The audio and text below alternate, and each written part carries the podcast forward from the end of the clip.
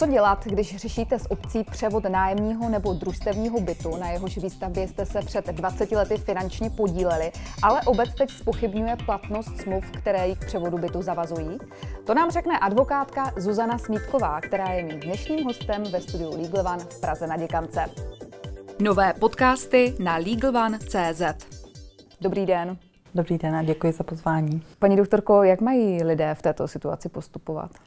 Eh, v prvé řadě musí dbát eh, lhůt, které mají ve smlouvách eh, s obcí.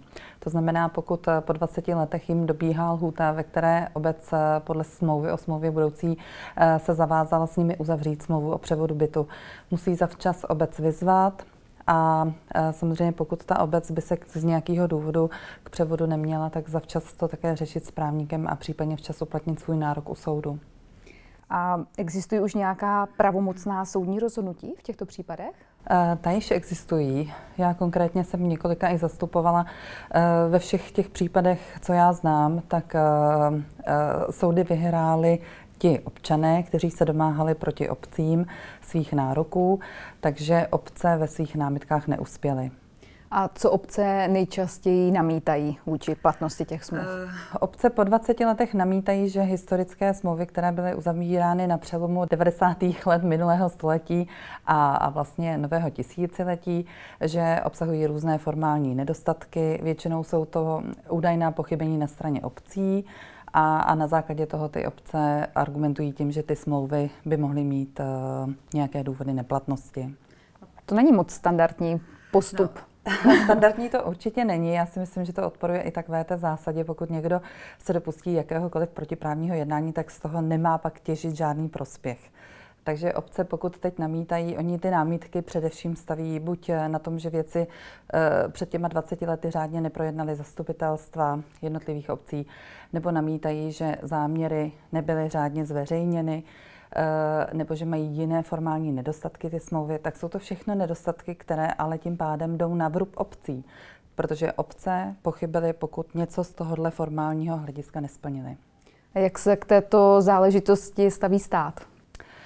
Eh, stát zatím, alespoň podle těch informací, co mám já, se eh, postavil k věci čelem. On vydal i v loňském roce společné stanovisko tří ministerstev, ve kterých obcím doporučuje, aby eh, dodržovali smlouvy, které uzavírali. Pokud jsou tyto eh, smlouvy platné, tak aby podle nich postupovali.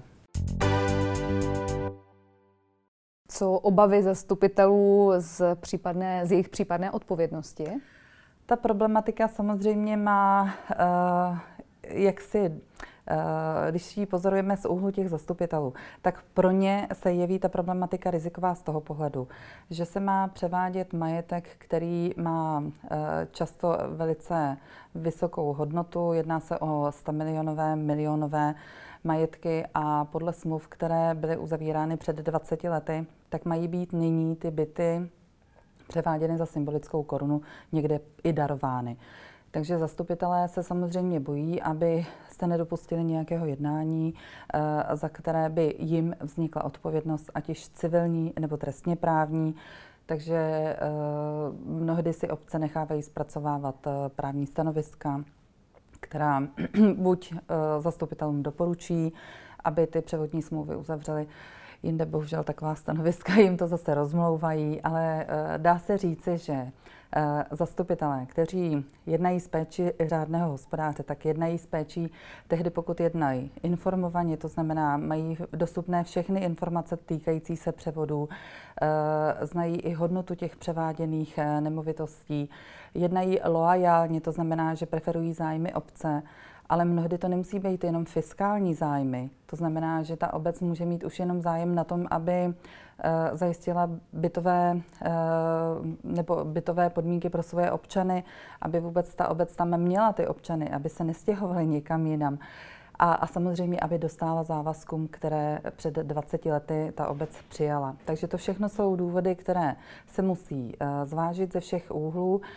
A pak, když jsou tady argumenty pro, pro to, aby se ty převody realizovaly, což ve většině případů jsou, tak uh, si nemyslím, že by tady vystalo nějaké reálné riziko trestní odpovědnosti na straně zastupitelů. A na závěr, jestli můžete říct nějaké tři doporučení, nějaké třeba tři rady eh, těm lidem, kteří řeší tento problém? První radu, jak už jsem říkala v úvodu, je určitě hlídat si lhuty, které jim plynou ze smluv, co měly před 20 lety uzavřeny. Ty většinou dobíhají, někde už doběhly, tak aby případně zavčas, pokud ta obec se dobrovolně nemá k tomu, aby převedli byty, tak aby zavčas uplatnili svůj nárok u soudu.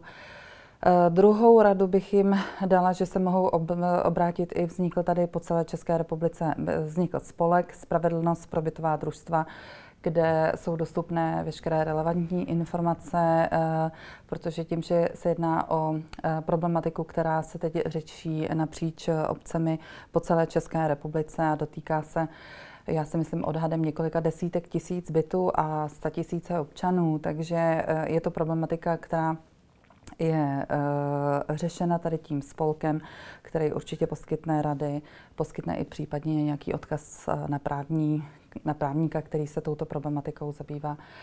No a třetí radu, kterou já bych dala, asi samozřejmě stále se pokoušet uh, jednat a jednat s obcí a nalézt nějakou schodu a kompromis.